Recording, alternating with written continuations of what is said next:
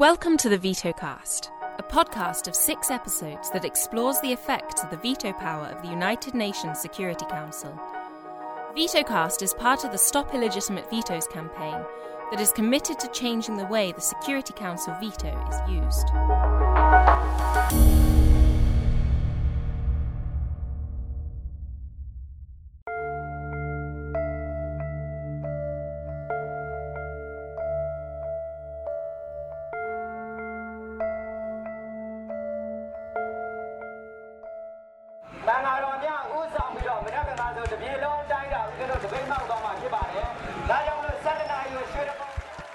Sea of people covering the streets.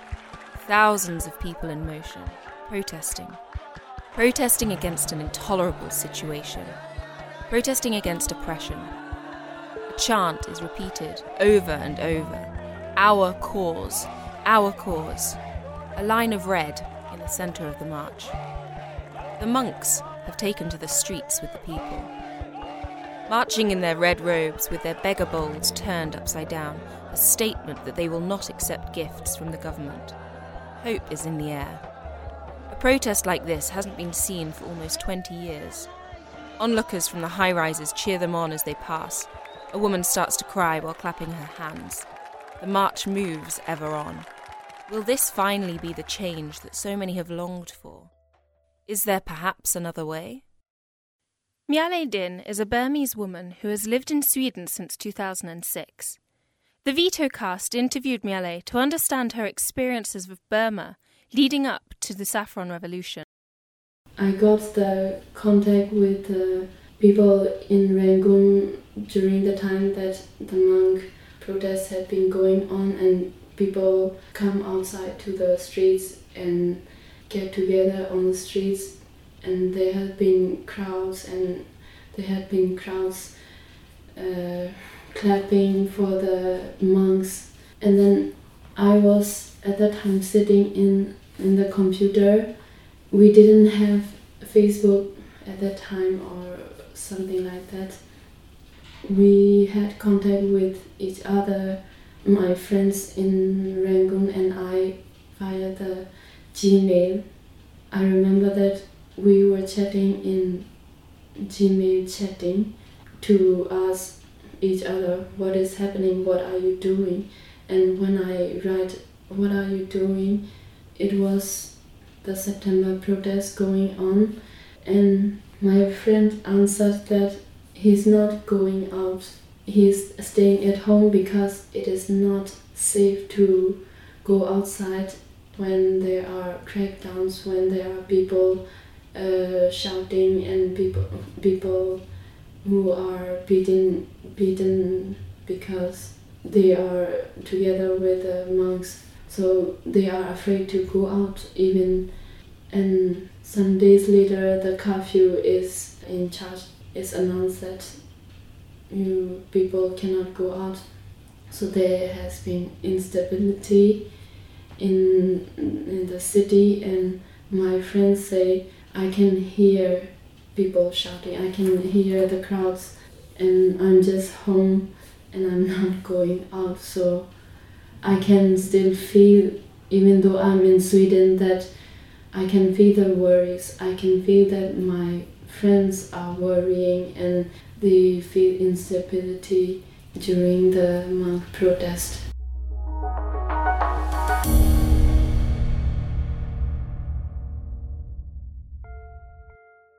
The year is 2007, and it's the beginning of the Saffron Revolution. A new struggle for democracy in Burma has just begun. There had been a growing unease in Burma since the previous year. Economic growth was almost stagnant. The military junta that controlled the country focused their national investments on the military instead of infrastructure. The economic divide between the hard pressed population and the military population was obvious. High ranking army generals lived in luxury and abundance, while a third of the population's children were chronically malnourished. Burma is still ranked among the 20 poorest countries in the world. Government spending on education and healthcare is one of the lowest worldwide. At the end of 2006, prices of basic commodities such as eggs and rice increased by 30 to 40%, which made an intolerable situation even harder. A small protest took place in April of 2007 in Yangon, when about 10 people carrying placards and chanting slogans demanded lower prices and improved conditions for health and education. The protest ended peacefully, but plainclothes police were later seen restraining eight of the protesters. The military junta has a history of cracking down hard on protests and outspoken critique. In 1988, at least 3,000 protesters were killed, and several thousand more were imprisoned and tortured. With that in the collective mind, the population was hesitant to voice their discontent. In August 2007, the government decided to remove subsidies on the sale price for fuel this made the prices skyrocket in less than a week. Diesel and petrol increased by 60 to 100%. The cost of natural gas, which was used for buses, increased by as much as 500%. This increase affected other areas, rising food prices as well.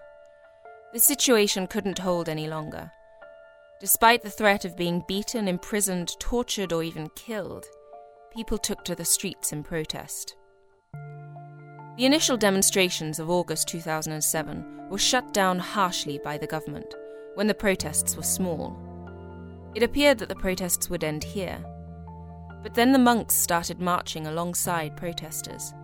A surprising development, as monks do not usually take a political stance. They acted, they said, for the sake of the suffering population. The monks are highly revered in Burma and are sometimes referred to as the conscience of the Burmese people. The atmosphere changed, and the crowds of protesters grew bigger. With the monks marching and a growing population of protesters, the government was stuck with how to act. On the 24th of September, the protest in Yangon had grown to between 30,000 and 100,000 people. It was the biggest anti government protest in 20 years. The government threatened harsh countermeasures. On the 26th of September, a dusk to dawn curfew was imposed, as well as a ban on any gatherings of over five people. The military tried to confine the monks to their pagoda in Yangon by a barricade of trucks. It did not succeed. 5,000 monks made it to the streets to protest. The violence escalated when government troops started raiding the monasteries, arresting monks. The protests continued. The government situation grew more desperate. Reports claimed that soldiers began to shoot at students marching near a high school in Yangon, hitting schoolchildren in the process. On the 28th, the protests ongoing, the government troops began beating protesters and shooting at the crowds. The troops reportedly targeted journalists and people carrying cameras. A Japanese journalist, Kenji Nagai, was killed a video recording shows him being shot at close range by a soldier while still clutching his camera. This slowed down protests, prompting people to flee the country. The protests grew smaller and eventually abated. The number of people arrested and killed during the Saffron Revolution is still unknown. The government has held back information. We can assume that there are probably a lot of violent incidents that haven't been reported. The information on incidents that have are likewise hard to compile. The official state media in Burma reported the number of detained people at 2,100. International media sources, however, estimate 6,000. The official death toll from the Burmese government is 13 killed. The UN Human Council believe it to be 31. Other reports are even higher. The Democratic Voice of Burma uses a list of names of those killed. 138 people. A UK newspaper reported on the 1st of October that thousands of student protesters and hundreds of monks had been killed and their bodies discarded in the jungle. These reports were based on information given by a defected army colonel. So there are many different stories and statistics on the actual events. During 2006, the US tried to spotlight the situation in Burma with the UK, they drafted a resolution in January of 2007. The resolution called for the government of Burma to offer unhindered access to humanitarian organisations. It called for the government to cooperate with the international labour organisations, to engage in political dialogue with all political parties, and to release all political prisoners detained in the country, including Aung San Suu Kyi. The resolution secured the nine votes necessary. However, two of the three votes against were from the delegates of China and Russia. This activated the veto. The resolution never passed. This was the first time since 1989 that a double veto had been cast in the Security Council. Members of the Council had the opportunity to speak before and after the vote. There was also a representative from Burma present for the duration of the discussion. The Chinese and Russian delegates argued for their use of the veto based on two issues. One, that Burma did not pose a threat to peace and security in the region, and two, that the international affairs of the state had no place in the Security Council. Instead, the matter should have been handled by other, more appropriate UN bodies, such as the Human Rights Council. The second argument is highly interesting in this case, since it touches upon the principle of sovereignty. The principle of sovereignty is one of the most fundamental concepts for a state. It includes the right to govern without outside interference. Hans Corell, Swedish lawyer and diplomat, former Under Secretary General for Legal Affairs and the Legal Counsel of the United Nations. Well, I mean, sovereignty is a definitely a, a, concept in the UN Charter. Uh, the um, uh, Charter says that um, the organization is based on the principle of the sovereign equality of all its members. That's from Article 2, the first paragraph. And so it must be. But the question is, what does sovereignty mean? And there's a very important provision in the seventh paragraph of Article 2, which says that the principle, sovereignty, of not uh, sort of meddling into the affairs, internal affairs of another state, that does not apply it does not prejudice the application of enforcement measures under Chapter 7 of the UN Charter, and this is where the Security Council makes decision. So this is a very, very important principle. There is another principle that was adopted by the General Assembly in 1993 when we come to human rights. There the General Assembly said that to criticize another state for not respecting human rights is not considered uh, to uh, shall we say, uh, meddle with the internal affairs of another state. You are entitled to make that criticism. But um, otherwise, the sovereignty has to be there, but it has to be, shall we say, um, uh, applied under the law. And the law is very clear here when we come to the rule of law and uh, human rights that no state has the right to abuse its own population or abuse the population of another country the sovereignty in the sense that was used in the Peace of Westphalia back in 1648 is a different concept from a modern sovereignty um, concept. In those days, the sovereignty was for the sovereign, for the head of state. But today, sovereignty should be exercised in the interest of the people of a state. When, when the Council deals with other states than their own states, then I think that they should be very, very, very careful. And I could think of very few situations where a veto would actually be legitimate. I think that what the Council should do is to apply the five criteria that Gareth Evans and his committee presented back in, in 2004. Uh, and uh, among those uh, criteria, I mean, it, it, should be legitimate and it should be, uh, it should be uh, the last uh, step, etc., etc. Uh, but the fifth element is the most important in this reasoning, namely that if they do intervene using force, they don't create a situation that is worse than if they had not intervened. And I think if the Council analysed the situation openly and actually explained to people around the world why they intervened or why in another case they did not intervene, then people would understand. The political situation in Burma is different today from eight years ago. The military junta has released some of its power. Elections were held in 2010 and 2012, in which the former general and acting prime minister, Thein Sein, was elected president. Sein has vowed to move Burma towards a more democratic society. Numerous political prisoners have been released after pressure from the international community, among them Aung San Suu Kyi. She was elected into parliament in 2012. Still, doubts and questions remain. Burma faces ongoing tensions between ethnic groups. And though on the surface changes appear to have occurred, many of the old power elite remain in control. Mya Lay again. I think the change which is taking place in Burma, it only reflects a few people, which is the upper social class, and the poor people are still being poor and getting even worse. You can just uh, take example of the student crackdown. So it is the same uh, situation. It is the same incident uh, what I see is the same incident, the same solution, the same uh, method that they are facing when any kind of protest is coming up. The method is only violence or force.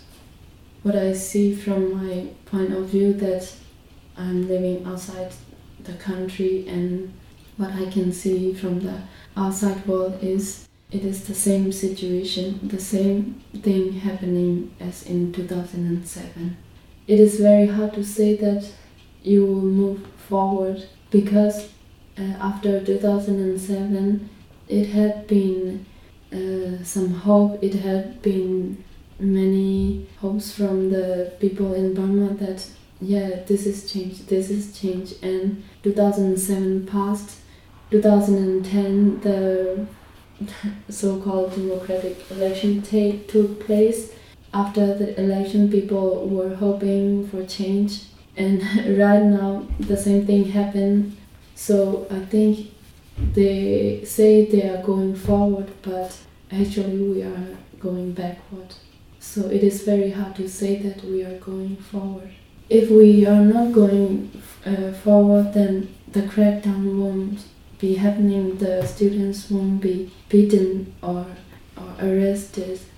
This is why I'm saying we are going backward because uh, there has been good news coming from Burma that democracy is taking place and we are going to a free country.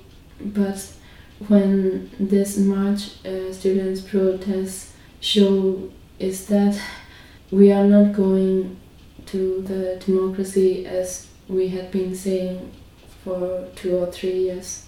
That's why I'm saying we're going backward.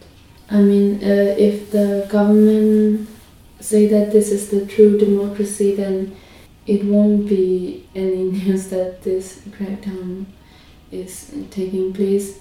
If the government actually say that this is the true democracy, then there should be peaceful discussions that should be peaceful solution than uh, this incident so yeah i can say this is the wrong picture in the book of democracy in Rome. You have listened to the Veto Cast, a podcast of six episodes that explores the effects of the veto power of the United Nations Security Council VetoCast is part of the Stop Illegitimate Vetoes campaign, which is committed to changing the way the Security Council's veto is used. VetoCast is a co production by the Stop Illegitimate Vetoes organisation and Uppsala Student Radio 98.9. Project manager for VetoCast was Joanna Hellström. Production and audio editing by Simon Sander. Scripts by Alexander Friedman. Interviews by Joanna Hellström and Philip Alborn. This production was narrated by Leila Mendy. Our thanks to Daniel Schellen and Hannah Wernerschun and the rest of the team behind the Stop Illegitimate Vetoes campaign. It is our world, and the global challenges are everyone's concern. For peace and prosperity, we need an efficient UN. For more information, visit our webpage at www.stopillegitimatevetos.org and our Facebook page. Let's stop illegitimate vetoes.